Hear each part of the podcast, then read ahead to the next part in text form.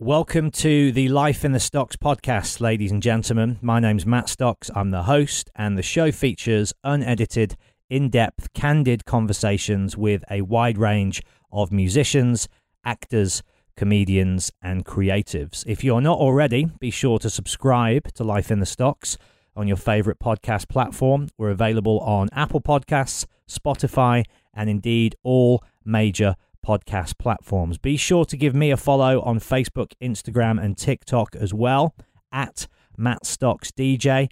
That way you can keep up to date with all of my live Q&A dates, my DJ performances, and of course, who's coming up on the show as well. But without further ado, let's crack on with the show, shall we? Here we go.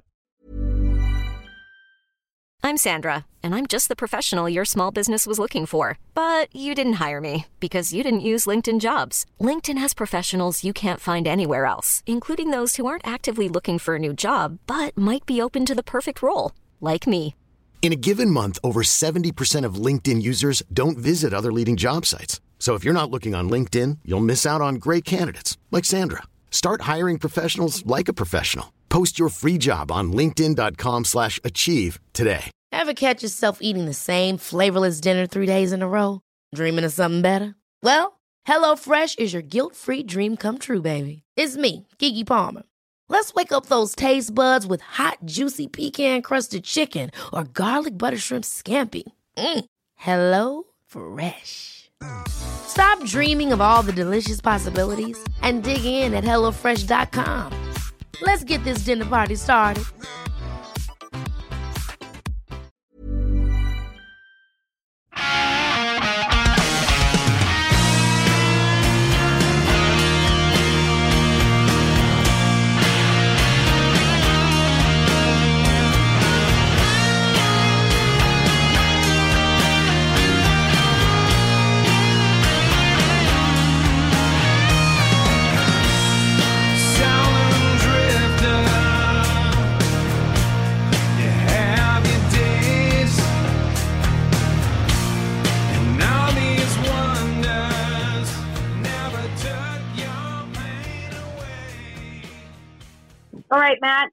Jerry's here. Jerry Hey, Cantrell. man. What's up, dude? How are you, man? I'm doing very well, mate. Very, very well. I'm thrilled to have you on my show, so I really appreciate you taking the time to do it, dude. Oh, I'm sorry. Uh, sorry I was late, man. Thanks for making it work for me. Well, I've been doing the show five years, Jerry, and I've wanted you on since the start. So, what's an extra hour after five years between friends, right? yeah, well, you know, trying to wrangle musicians is like herding cats, right? So well, I know you don't do Yeah, too sure many of these either. I'm not the only one you run into. no, and and to be honest, you know, I'm guilty of it from time to time as well. It does happen. So, yeah, all understanding and forgiveness here. And I know you don't do a lot of podcasts, so it, it means the world that, that you're doing mine. And um, I've been down the the Jerry Cantrell rabbit hole over the last couple of weeks in the lead up to this chat, and I heard the the two podcasts that you've done over the years with with Dean Dean Delray, and um, I, I I love Dean. You know, I've had quite a bit of correspondence with him over the last few years because we have a lot of the same guests on and going back and forth. But yeah, he's I mean a great dude, a great host, and I really enjoyed the two chats that you've you've had with him over the years. Am I right in thinking he actually went out on the road with you as well, like opening up before Chains, doing comedy?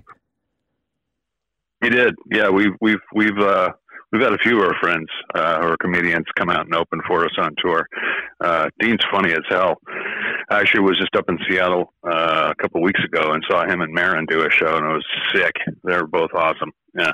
Oh man, I mean, I've seen all Marin specials, but I've never seen him live. I- I'd absolutely love to. What's his What's his new show looking like? Is it good?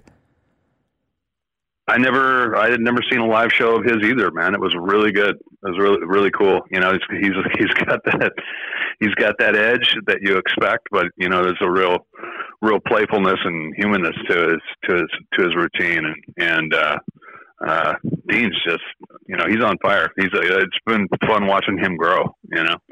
Yeah, well, it's been amazing watching him grow as a podcaster as well because, like, like me, he's a completely self-made dude. You know, he doesn't have a producer, he doesn't have like a media team around him. It's just one guy getting out there doing everything, and then he goes and lands like the first ever. I think it was the first ever in the world ACDC podcast with Brian and Angus, and and they went to him before anyone because they'd heard of his show, they knew he was a fan, and that for me is just like that's a testament to hard work, isn't it, and talent and Sure.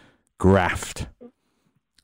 Here's something. here's something that I've noticed. I had Lanegan on my show recently, and I think something that which doesn't get kind of talked about enough is a lot of you Seattle dudes just have great senses of humor. Um, you know, I, I know kind of the art that a lot of you dabble in is you know heavy at times, but there seems to be a real lightness of spirit um, and an amazing kind of almost British, like self-deprecating humor. Um, a lot more so than Yeah, people we from share, LA and New York. There, there seems to be a lot more of a kinship. I think. Have you? Would you say that's fair? Was is that what you would would agree with? Yeah, I think we share a little bit more than than uh, longitude or la- latitude and uh, and weather. Yeah, yeah, yeah. That's For probably sure. what it is, isn't it? Just like grey, dreary, rainy all the time. So you need to laugh to get through those days. so you're like, oh god, it's raining again. Um, when you were coming up in Sarcasm is a highly highly prized and wielded weapon. Yeah. well, when you were coming up, obviously pre-internet, when you guys are away from music industry towns like LA and New York, did it just feel like you were kind of, you know, almost left unsupervised to just do your own thing and, you know, have fun making music with your friends? Did it feel like you were, you know, kind of just free in that sense from a lot of the the bullshit that sometimes comes with the business?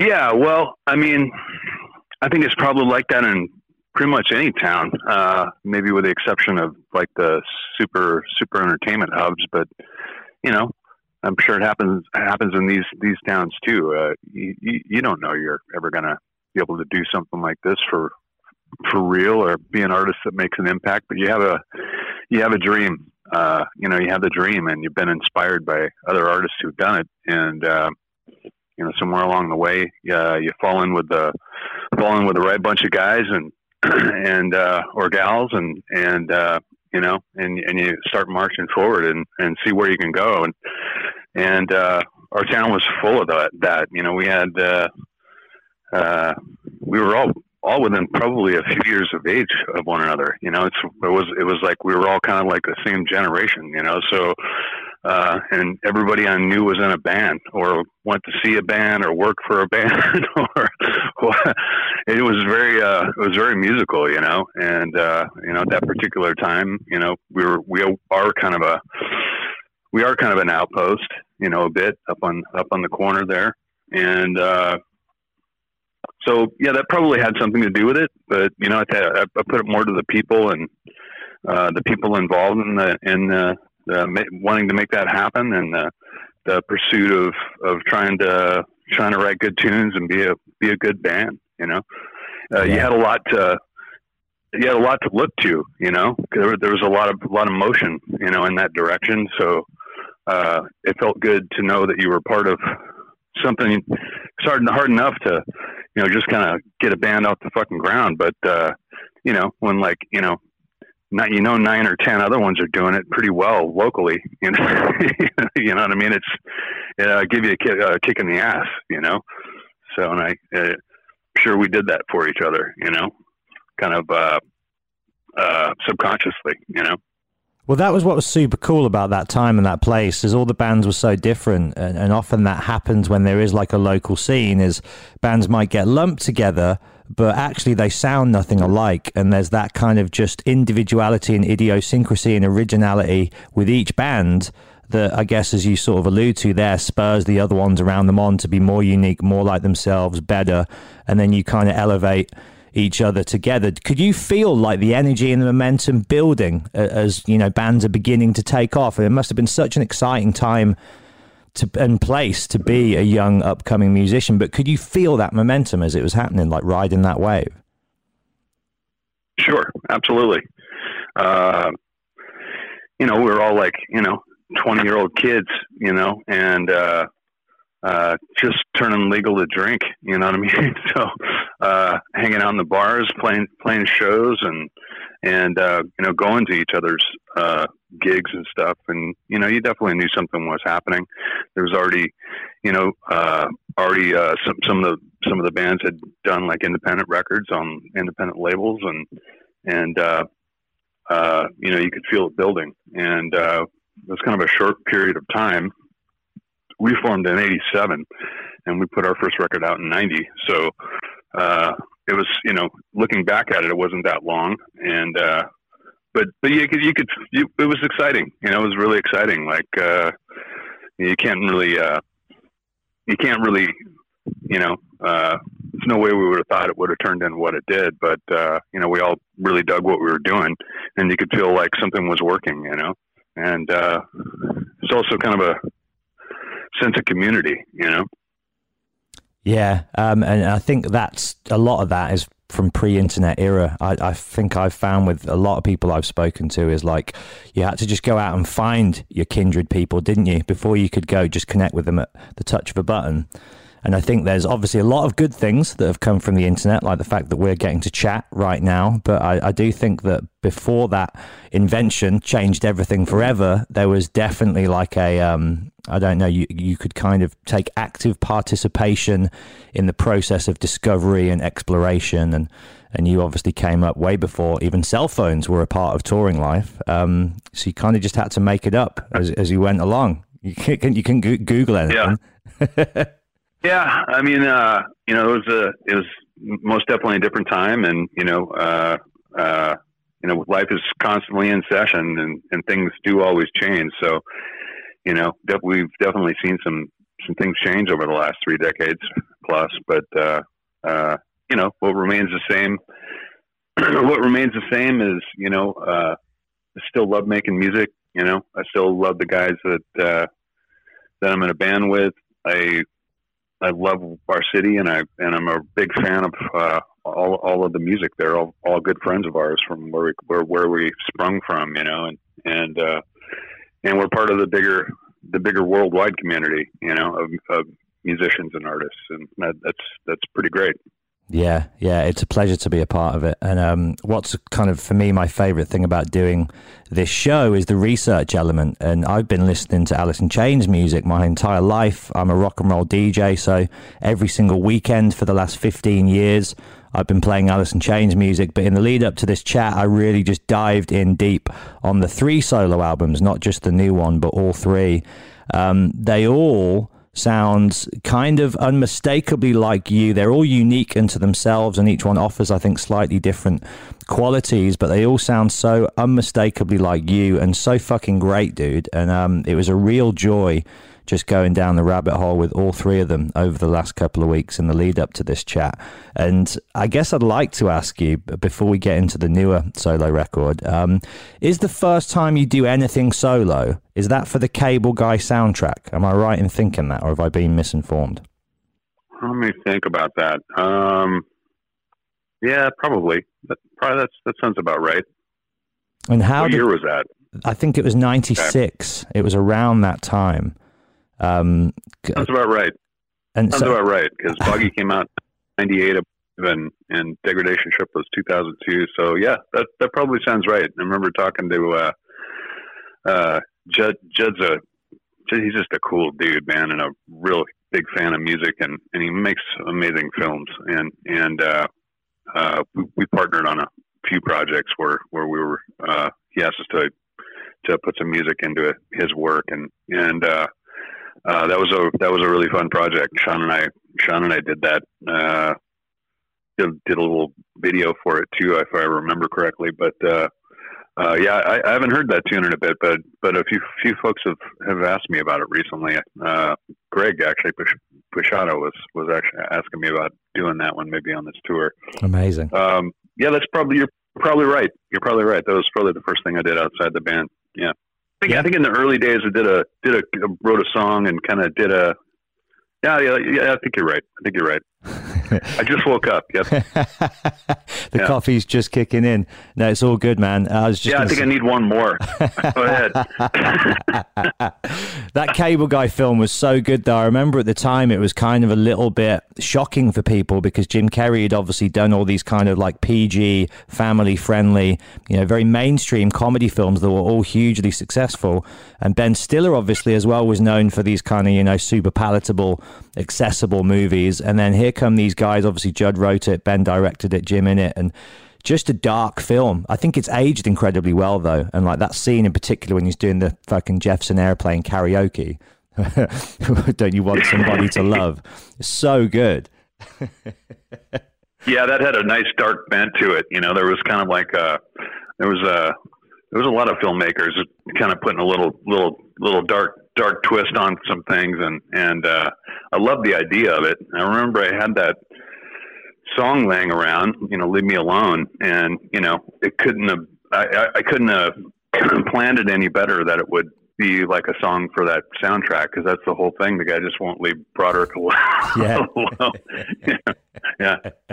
And I, I watched the other night, just sheer, sheerly by chance, before I even knew I was going to be talking to you, before we locked this in. But I watched Jerry Maguire because, you know, one of those movies, for whatever reason, I'd never ever seen it. And he's going to the photocopying place in the middle of the night. He's printing off this pamphlet, and there's a guy behind the counter. And I go, hmm, that dude looks familiar. And it's you uh, delivering one of the greatest. I mean, there's two lines, but the, the, the latter half of that, you know, double line you got to hang your balls out there.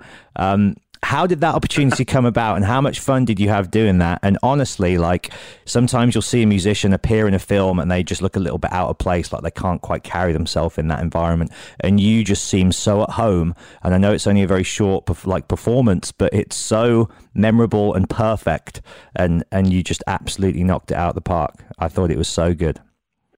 Well, Cameron is, you know, he's got a long history of uh, of uh, connection to music, and and he's just a just a wonderful filmmaker. And uh, you know, he when, when he was with uh, he was married to Nancy Wilson, and we were good friends with uh, with Heart, and uh, that's how we met. And uh, you know, Seattle's not that big a town, and and it's it's pretty hard. Uh, it's pretty hard to not know somebody. you, know, you know what I mean? Because it ain't that big. But uh, uh, I remember he was talking to. We had done. Uh, we had done the Singles soundtrack with him and done a couple of live performances, so we had a relationship. And then uh, uh, he- didn't tell me what he was doing, but he, but he. I remember hanging out with him a couple of times, and he was asking me, "What's it like to be a Jerry?" Like, Amazing. like, Some like, research. what, you know, like, give me some nicknames. Like, what? Give me, give me some. What is it like to be Jerry? Come on, tell me. Like, like we had a couple of couple of discussions over beers or what it was like to be Jerry, and I know I, I knew why a little bit later because he's the character was Jerry Maguire, but. uh I, I I think he I think he had a laugh put me in that movie. He's like, I just wanted to fucking see Cantrell and Dockers at a time. you know what I mean? So so he fucking he put me in that scene, and you know I'd never done anything really like that before. Uh, it had been kind of you know part of a part of an interest of mine in school, you know, like uh, drama and, and acting and stuff like that. So, uh, but you know, I'm used to having a guitar on, strapped on me and a, a mic in my face and and a bunch of screaming people and a loud amp behind me. So it's a different deal. You know, just just shooting those two lines took like four or five hours from different angles, and it was really really kind of a trippy process watching how meticulous it is and how many shots you need just for that uh, that little amount of time in, a, in a film. But um, Tom Cruise was really cool. It was great hanging with him, and he, you know, he and he and Cameron kind of kind of gave pepped me up a little bit, and we ran it down, and it turned out uh, turned out turned out all right. It was Dude, fun. it It turned out do. better than all right. You killed it. As I said, I know it's only a short moment, but you you just absolutely killed it. It's so good. There's this kind of great twinkle in your eye as well. Like I don't know where your head was at when you were shooting it, but you kind of just look like this. The, you know this this kind of stoner far out figure that you expect in, in roles like that like dreaming of being anywhere Yeah, else well, but uh, there The character was Jesus of Copy Mat. Yeah, I'm the guy that he comes in and has a, has this brilliant idea, and I, I tell him to go go go for it, and his whole life falls apart. But then he finds himself at the end. So it's kind of kind of funny. Are you friends with Monique Powell from Save Ferris, Jerry? It sounds like a random question, but the reason I ask is she's a good friend of mine. And I remember a few years ago, she posted a picture on Halloween. Um, I think she was with Greg Hetson, and she was dressed as Poison Ivy. And, and you're there as, Oh, yeah. as Lebowski, as the dude. And you just had that That's look right. down to a T. yeah, I, I had my dude costume on. Yeah, Monique's great. She's cool. Has that been revisited since that year? Because if that was mine, that would be coming out of the woodwork every single year, man. It's like it looks like the exact same cardigan from the film and everything. It was perfect, perfect.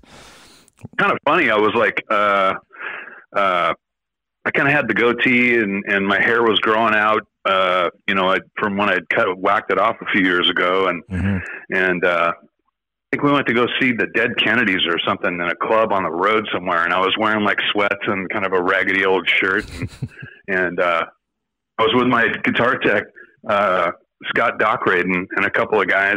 And this dude comes up to me and he's like, "Oh my god, the dude's watching watching the Dead Kennedys." I'm like, "That's Jeff Bridges." like this guy just was convinced that I was the dude, you know, like fucking Jeff Bridges and stuff. And so we had such a laugh about that. Scotty was pissing himself, so we got on the got on the internet and pulled up a couple of Big Lebowski outfits, and they we just pulled them right up. One- There you go. That's that's that's one in the plus column for the inter, interweb. But, Yeah, yeah, yeah, right there.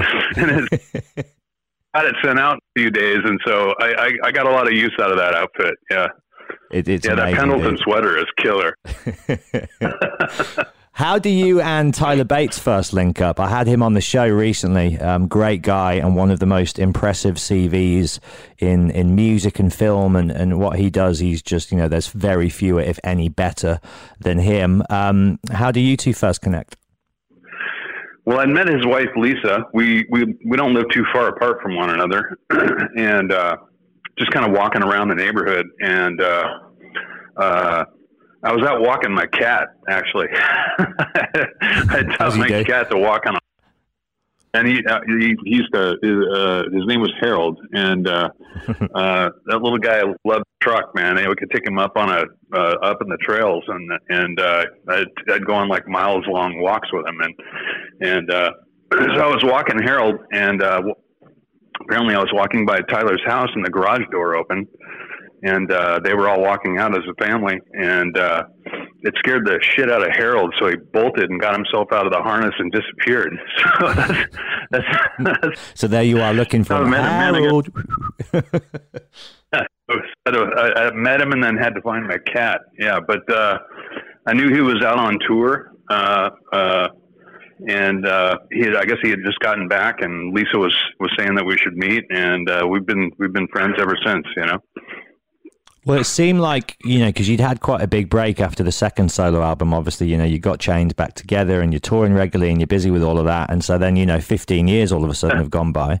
And, and, and was the, the John Wick thing what kind of got you back in the studio for the first time in a while and got those old solo material, you know, kind of mindset juices flowing? Was that what that was? Was that the catalyst for that? Yeah, you know, it it was all part of. Uh, you know, it's good to be creative. You know, and uh, you know, every member of this band has done projects outside the band, and it's a completely normal and healthy thing with pretty much any any group of musicians. And you've got a you've got a kind of a shared quest and a goal and and a sound, and and uh, you know, there's plenty of room for plenty of room for expression outside of that. So uh, Ty, you know, Tyler was said he was doing this movie and and uh, uh, asked if I wanted to do a song, and and uh, it was just a kind of an organic thing. I'm like, yeah, okay. So we sat down, started going through some ideas, came up with the structure pretty quick, and I, you know, he put a mic in front of my face and I started fucking singing some melody lines. That's usually how it always starts. Words are always kind of the last thing, and uh, I'll just kind of do mumble lyrics, but the the melody lines come pretty quick. So we just kind of sketched that thing out, uh, probably within a day or two, and uh, uh, did it for the for that movie. Gil Sharone, who's on this record, Tyler, and myself. Yeah. It's an amazing film, that one. All of them are. They're so just, you know, entertaining and visceral. And, and the music's always great, again, obviously, because Tyler's got his hands all over it. Um, and he's just an amazing all rounder, isn't he? And, and so has he played on the new album as well as, uh, you know, produced it all and done all of that? Is he like playing on the record as well? Yeah, he did. He actually played uh, the two shows that I played in LA uh, in the middle of the kind of writing process uh, for this record. Did a couple of shows uh, in December uh, of 19, and uh, he he did those shows with me playing guitar. And on this record, he does he does some percussion, some strings, uh, plays a little, plays a little bit of bass and a little bit of guitar. You know, he's he's he's in there.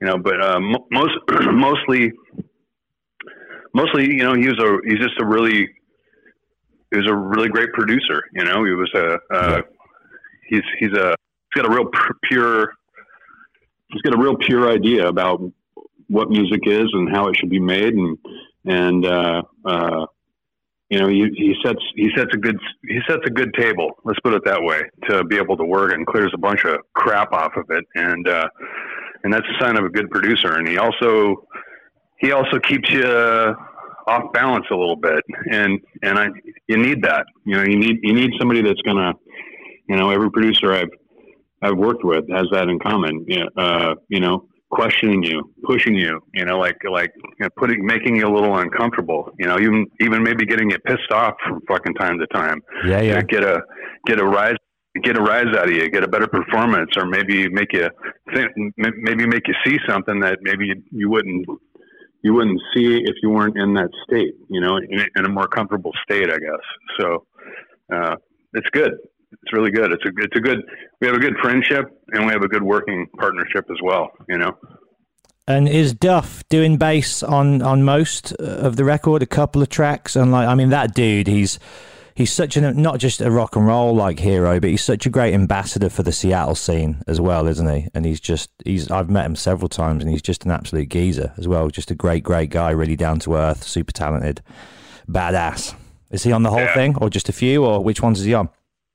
I think he plays about five five tunes, uh, for five or six, something like that. We we when we sat down to do this, I think he I think he only intended. Of course, I I wanted him to play the whole record, but yeah, yeah. How would you not, right? got other he's got other fish to fry and i think i initially asked him to come over just to just to listen to a song or two and i sent him sent him a bunch of demos and uh you know songs and he picked out i think he picked out a couple and he came over and and sat down and uh and uh, we kind of went through them and they sounded so good and it kind of fit um that i asked him to do more and he and and he did you know and uh it was a really fun process though you know i respect the hell out of him you know uh being a master of his instrument and just being kind of the malleable musical force that he is. That he he can he can he can go with you anywhere you want to go, you know, and uh, and he can take you places take you places you've never been, you know. you know what I mean? So uh, it was really fun sitting down with him because we were, you know, I'll, when I do demos, I'll, I I used to do the demo bass and you know, occasionally I'll come up with a decent riff, you know, like the beginning of Would or or Stone or or whatever. Uh, you know, there's been a couple occasions where where the the, the demo bass line is actually pretty fucking good. So uh, I've been paid the paid the honor of having having the bass player I was working with play it, you know, and uh, uh, he's like, man, let's do a Frankenstein on a couple of these because I like this part of yours and I like this part of yours, and and I, I got ideas for the rest of it. And so we just kind of passed. We we sat down, hit the record button, and then when we get to a certain part, we'd pass the bass back up. He'd hand me the bass. I'd play a little bit, and I'd hand it back. Uh, there's a couple songs that are kind of Frankenstein's of Duff and I, and uh, on Siren and and uh, what is it? Siren and Dismembered. I played the I played bass. Yeah. Oh, dude, Dismembered is. I think Dismembered and Prism of Doubt are my two favorite songs on there. I think the whole album's brilliant, but those two for me, uh, I don't know what it is. I can never quite vocalize how I feel about music because I don't play an instrument myself, so I can never quite reference the exact technical things that are going on that draw me in. But I mean, maybe you could tell me, as they're your your pieces of art, what do you think it is about those two that maybe stand out to some of the other songs on the album? Maybe I can try and figure out here and now with the man himself what it is that draws me in. Well, I mean, sometimes it doesn't have to be figured out. It just if, if it makes you feel and it makes you think and like what the what the fuck is it about this thing? You know, what is it about this this song? You know, like that's a sign of a that's a sound of a good tune. You know, I mean, Siren for me, it's so visual. Uh, it's really it's it's really sexy and lush. You know, and uh, uh, there's a real kind of a you know burning ember you know power to it and and and you know it kind of kind of just kind of explodes now and again but uh yeah to me it's like a little mini movie you know and i and it's funny because it's not the same movie every time you know Mhm. Yeah, and yeah, uh yeah. that, that's also a good sign you know about a song you know when when you it makes you think of different things instead of some just straight up linear linear uh linear kind of you know storyline or whatever. It's it's uh, it's kind of wide wide and open enough for you to take it a few different ways. So it's cool. Well, there's a couple And- of key. Go on. Sorry, what are you going to say, Jerry? Dis- Dismembered is just fun, you know. It's just Yeah. a fun, it's a fun tune until it gets to that kind of left turn twist in the middle, uh, where it, where it goes from major to minor. I love that part. That's such a such a you know what the hell moment, and uh, I love doing that in music. I love taking the unexpected turn or or the the uh, unexpected downshift. You know, like whoa, hey, you know, and I love doing that. I, I, I love music that, that takes me on a ride like that, and I've always tried to try to uh, use some of those lessons and directions of my craft. You know.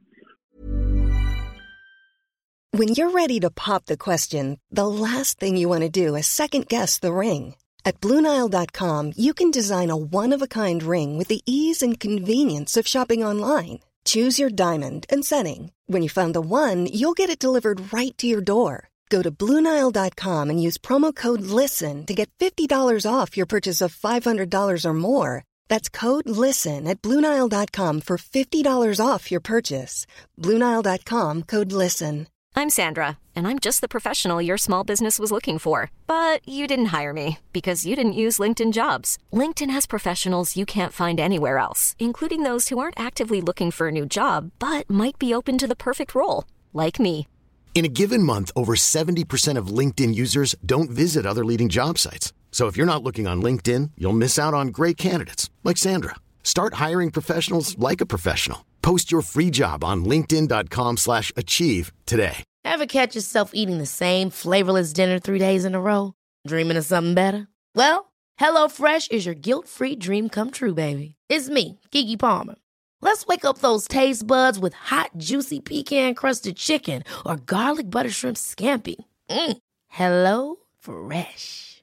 Stop dreaming of all the delicious possibilities and dig in at HelloFresh.com. Let's get this dinner party started.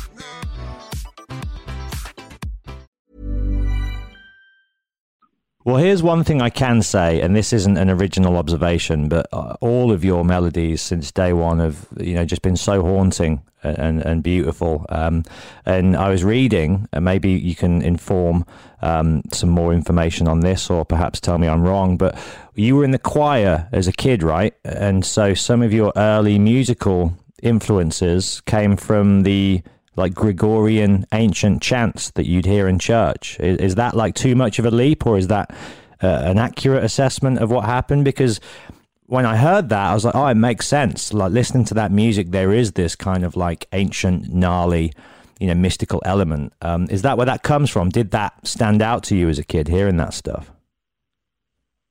It did. It did. It was a big influence. You know, uh, uh, you know, my first stage experience of performing for people was not with a guitar. It was standing on stage with a bunch of other folks. Uh, you know, as, as part part of a group singing. You know, singing or singing and and acting. You know, and uh, uh, it was cool to have that. That's uh, I guess that was where I put together uh, how much of a kick it was to be totally terrified to stand, stand on a, in front of a bunch of people looking at you and wanting to scream, "What are you looking at?" and run off the stage and then perform your bit. Actually, have them respond and like how good that feels. You know, like like uh, it just feels so good. You know, not only that you that you got a response out of them, but you felt like you did a good job for yourself. You know, and and uh, um, that's a that's a worthy pursuit.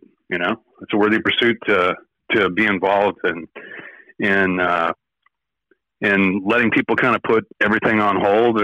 They're you know take take a minute take a minute out of life and kind of just enjoy something or let let let down, you know, celebrate, relax, you know, have a shared experience with people that you might never hang out with in your life, but you can all do so there, you know, and it's great, you know.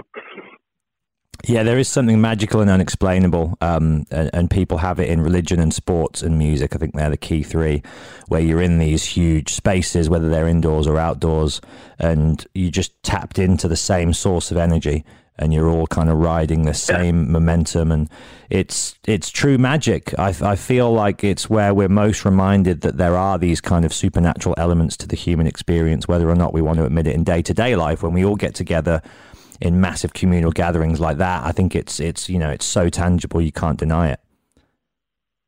Sure, you know the lack the lack of it over the the lack of it over the last eighteen months. You know, it's has been uh, you know we've we've all been dealing with this uh, you know communally worldwide, and and uh, the the the change that this little virus has has brought, and the grinding to a standstill of life. You know, and uh, I mentioned that sh- that comedy show I went to uh, with Marc Maron and and Dean Delray, and you know, I sat there sat there in a group of people. You know, we're all masked up and everything, but that was a little, you know, that's that's a little unusual, but that's what we have to deal with. Mhm. And and I laughed my ass off for like you know two and a half hours, and like there was a couple moments in the middle of that, being part of the crowd, like laughing so much that I almost started crying because Mhm. I, I realized how long it had been since I've sat with a bunch of people and had fun like that, you know, in that sort of an environment, you know, like it, it almost brought me to tears a couple of moments, you know, and it felt so good, you know, but to, but I was also aware of, of, of not only what that meant to me, but, but what that, what that has meant to everybody else to not have that access to that a lot, you know, over the last 18 months. And so I, I really look forward to, I really look forward to next year getting on a stage and being able to do some shows again and, and uh, kind of make that connection and have fun, you know, Yeah, get I, back to life, you know. I, I DJ'd a festival about three weeks ago, and it was my first like big scale gig back. And I I didn't hold back the tears, Jerry. I let the tears come pouring out of me, and uh, it was so overwhelming and such a profound experience. And it's like you say, it's like oh my god, you don't know what you got till it's gone, and you miss it for so long, and then when you get it back. I mean, you're in for a treat. So, have you not Yeah. have you not played a show post pandemic yet? Then, and, and is it going to be next year for you when all of that ramps back up again? I have not. Have not. Uh, I'm probably. Uh, I, I don't think that I'm going to play any shows until until March. You know, we we, we start touring in March in the states. Uh, looked at. Uh, we're looking at some dates uh, for Europe and UK uh, over the summer, and Awesome. there's some stuff going on in the fall too.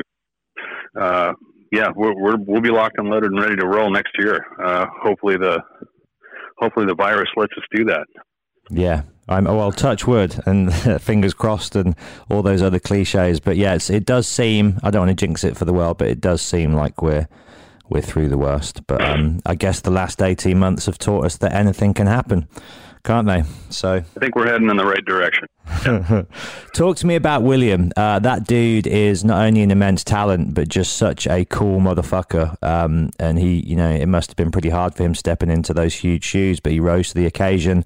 Um, where does that friendship start? And at what point did you realize that's my guy right there? Uh, we became friends when he moved to uh, L.A. and uh, I was staying down here, and uh, we had a mutual friend that introduced us, and and uh, you know we just kind of hit it off, and started hanging out, and uh, when I was in the middle of making uh, a record degradation trip, and and uh, you know we'd had a chance to jam a bit, and and uh, uh, we went out and did that tour. Uh, you know, for the degradation trip, and and uh, so we not not only was I playing some uh, playing my material, but uh, playing Alice songs as well that I'd written, and and uh, you know we fit really well together vocally.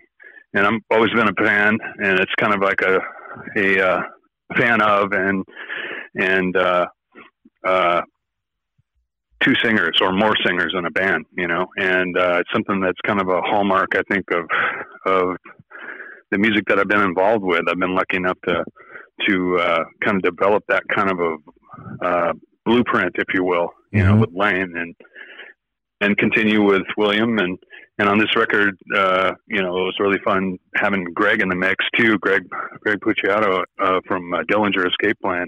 Yeah, he's Uh, amazing. It's you know I I, I just I love you, you you mentioned it earlier. That's the thing, harmony. You know, and I love I love bands that uh, you know two guys or three guys could carry lead vocals in a song, and and they and it's all interchangeable, and uh, you know one it's kind of like a one one plus one equals three Yeah. scenario. Yeah, you know, yeah, I- yeah. Yeah, Will's Will's cool, man. He's a he's he's really talented. You know, uh, he he's he's he put out a record a couple of years ago too, before all this happened. Uh, he's been doing some stuff with the with the GTO guys, and and uh, uh, you know, it's been fun having them in the band. What's it like when your voices do interlock, like you know, interlock in that way? Can you explain it, or is it almost unexplainable? Because harmonizing in that way, not just sonically, but it's like your spirits collide. Um, and it, as you say, one plus one becomes three. It becomes something else, something bigger. Is there any way you can vocalize what that feels like, or do you, really just have to be in those moments to know what it's like? Well, it's always worked. You know, it's great being a part of an ensemble. You know, everybody plays a role. You know, uh, this band wouldn't be what it is without any of the six of us. You know, so uh, there's like a chemistry. there's a chemistry of of maybe the things, maybe the you know the parts that you don't look at all the time. It's easy to look at the singer or the guitar player. You know, a lot of people don't don't don't, don't uh, uh, your attention isn't drawn all the time to the to the to the drummer or the bass player, and and you know, uh, every, all six of us are were were completely necessary and integral to to how this band sounds, and we all wear different. Uh, you know, we all take turns putting our hand on the wheel. You know what I mean? So, uh, uh, you know, harmony. Har- you know, I, I I know Sean can, can sing, and I know Mike can sing too. I've I've, I've heard them both do it, but they they won't do it live. Oh, I wish they would because because I like that whole I like that whole Beatles Queen thing, man. That could be that could be pretty badass. You know, like add a few more voices to it. And I, I've always been a fan of of uh, you know harmony, like we we- like we mentioned earlier, and and uh, so it's something always I'm always playing with. You know, and there's always a third and sometimes a fourth harmony, and and uh, it's just a real real free form thing, and uh, just feels natural. I'm glad glad that we have a uh, musical fingerprint, I guess. You know, the, an identifiable fingerprint that uh, that's uniquely us. You know. Yeah, you mentioned your second album a moment ago. Was that when you had basically Ozzy's rhythm section, um, Rob Trujillo and, and Mike Bordin? Was that the album you did with those guys? Yeah, Trujillo and Bordin uh, did uh, degradation ship with me. They took the they took the degradation ship with me. Yeah.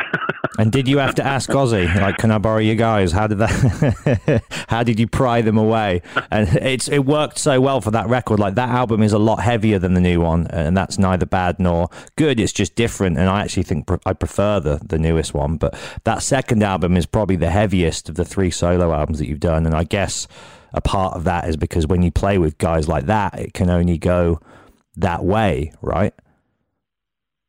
Yeah, you know when uh, you know everybody uh, everybody that's involved in making a record, especially the players, uh, you know they're they're gonna they're in gonna influence how the how the thing is gonna turn out. You know, and they're gonna add to it, they're gonna elevate it, uh, and uh, you know, I I, I deeply appreciate and uh, and uh, respect those guys, and I, I love them to death, and. Uh, uh, we we we uh, we uh, every once in a while we'll be in the same place at the same time, the three of us, and, and we talk about doing a doing a D trip reunion, doing a, just a handful of shows. So I would I would love to do that. Yeah, I think I, think I just caught them in a window when they when maybe Ozzy wasn't working. You know, so and they were dialed in. They were used to working with each other. They were ready to go. Yeah, just perfect timing, man. Yeah.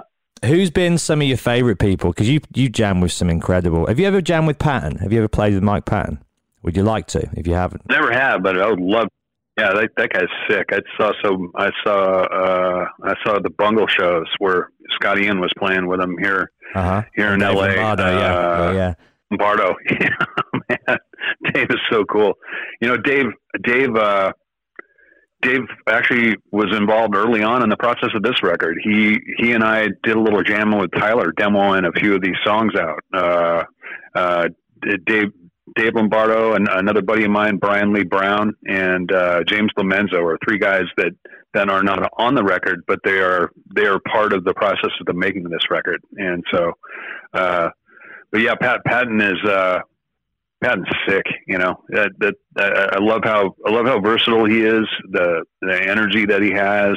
Uh, he's, he's got a he's got so many different voices, and I I I don't think that he's ever satisfied, and that's why he keeps swimming so fast, you know. And and it's just amazing to see all the see the notes and the different different art that he puts out. I also also took a, took a little bit of uh, a little bit of lessons out of his book on kind of going it alone and and and making indie records. Uh, Greg Puciato uh, is is good good buddies with Patton as well, and he's also had experience doing uh, kind of independent records and kind of running everything out of your uh, out of uh, out of your little mom and pop store instead of like a record label sort of structure. So that's another really interesting feature about this record uh, is is it's my first independent record completely, and uh, uh, I, t- I definitely took some notes and uh, some guidance from Greg and and uh, Mike Patton through Greg as well in that in that department.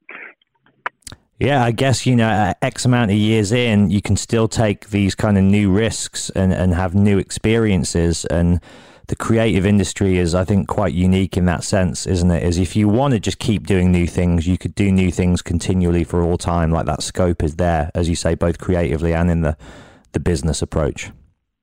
Well, it's changed so much. I mean, it used to a record company used to be a it used to be a, a really integral and important force. I mean, for as much as they were fucking ripping you off, actually you actually got something for it. You know what I mean? So like, Mhm. you know, they really had a push and a worldwide organization and, and especially like radio play and, and MTV and all that stuff and local promotion and uh you know, uh, we we had we had a good experience with our label. You know, Columbia and and Sony were, you know, Don Ienner and and uh, you know Peter Fletcher and, and Michelle Anthony. Uh, we uh, Nick Terzo. We had a pretty good experience with with our company and and uh, you know it was it was on a longer time scale of developing an artist and you know sticking sticking with an artist.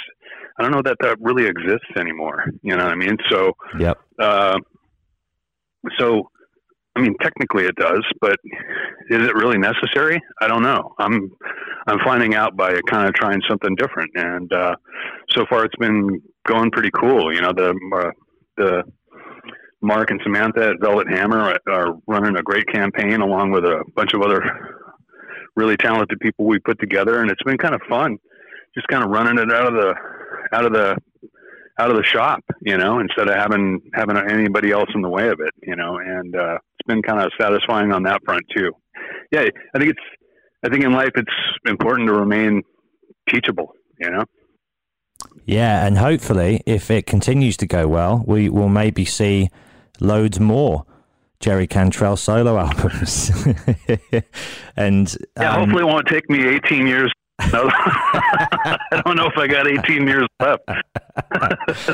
well, mate, I've en- I've enjoyed listening to the all three of them so much over the last couple of weeks. One thing I did want to kind of touch upon as we approach the end is your love of country music because it seems like since the start of your career, um, you know, you were never afraid to delve in the kind of heavy pond, but then also strip it back too, and and that has to come from from blues and country music. Is that a musical form that has always been in your life? Did you grow up listening to it, and is it something that's always kind of informed and inspired you as an artist?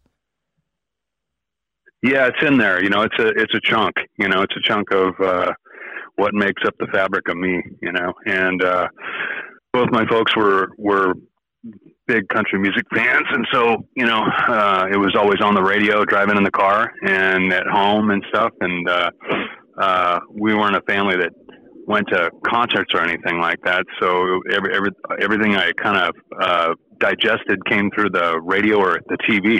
You know, and uh, or the turntable, you know, or, or tape deck. And um, it was kind of kind of cool that way in, in in retrospect. But uh, but yeah, you know, like all, all the all the great classic country, you know, Willie Nelson, Hank Williams, Merle Haggard, uh, you know, Ernest Tubb, uh, uh, Charley Pride, Charlie Rich. Uh, God, there's just there's so many to so many to uh, to mention. Patsy Cline, Tanya Tucker, Loretta Lynn, uh, Dolly Parton. Uh, uh, God, what's the guy? Uh, Dolly's partner. Why can't I remember his name? I don't know. I forget. Yeah. Well, there's there, there's the kind of like a, a sadness, isn't there, to that storytelling as well. Like they are able to take life stories and condense them down into three and a half minute song, which in itself is this great skill.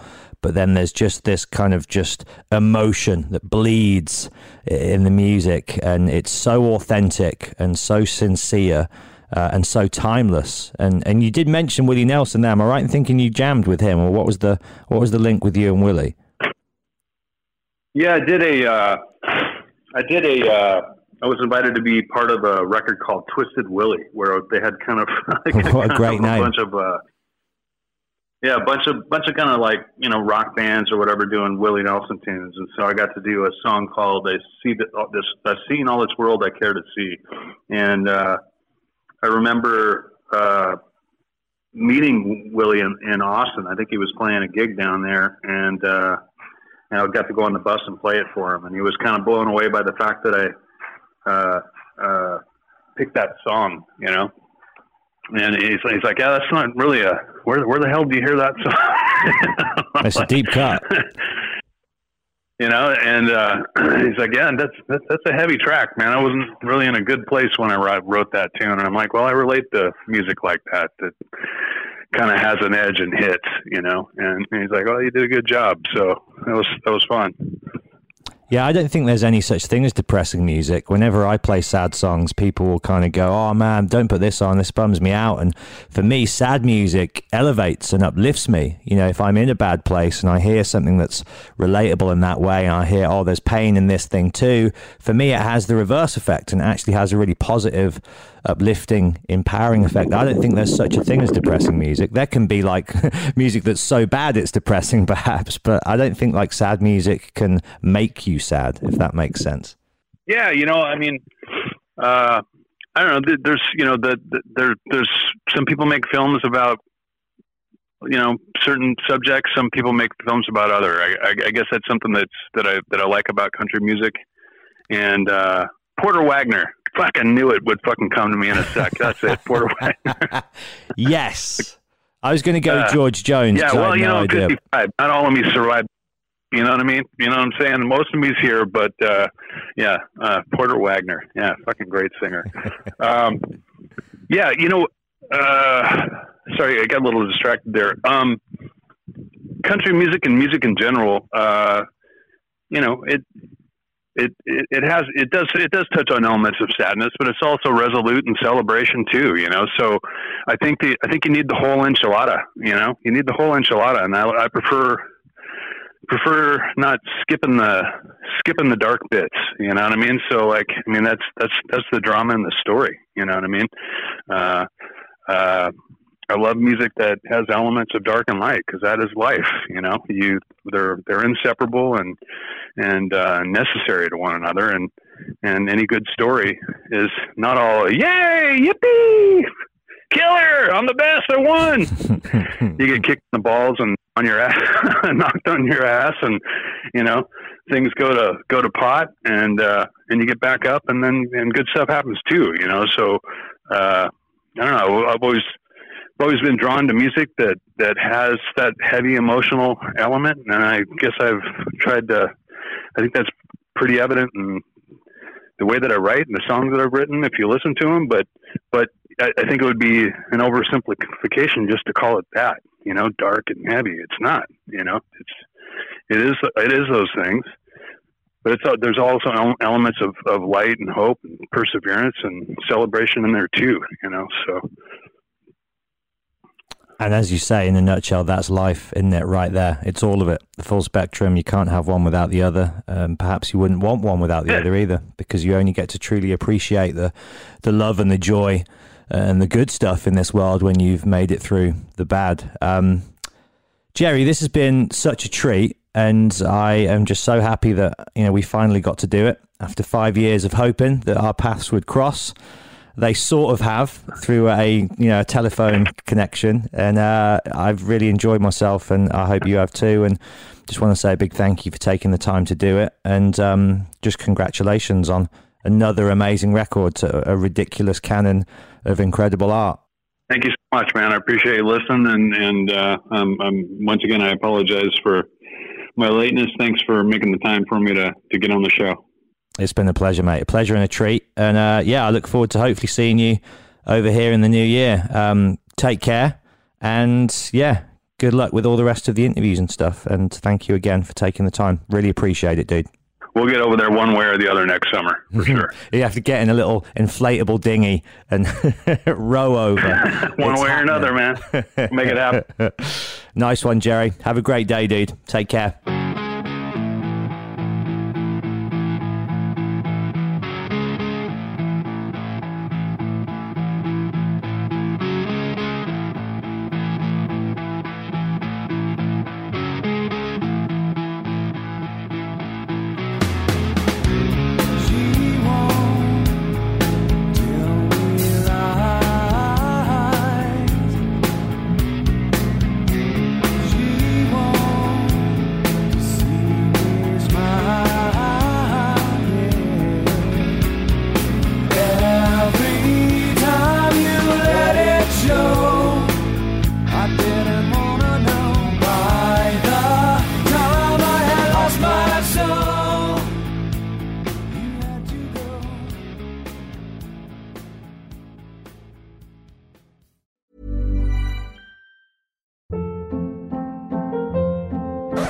Hold up. What was that? Boring. No flavor. That was as bad as those leftovers you ate all week. Keke Palmer here, and it's time to say hello to something fresh and guilt-free. Hello Fresh. Jazz up dinner with pecan-crusted chicken or garlic butter shrimp scampi. Now that's music to my mouth. Hello Fresh. Let's get this dinner party started. Discover all the delicious possibilities at hellofresh.com.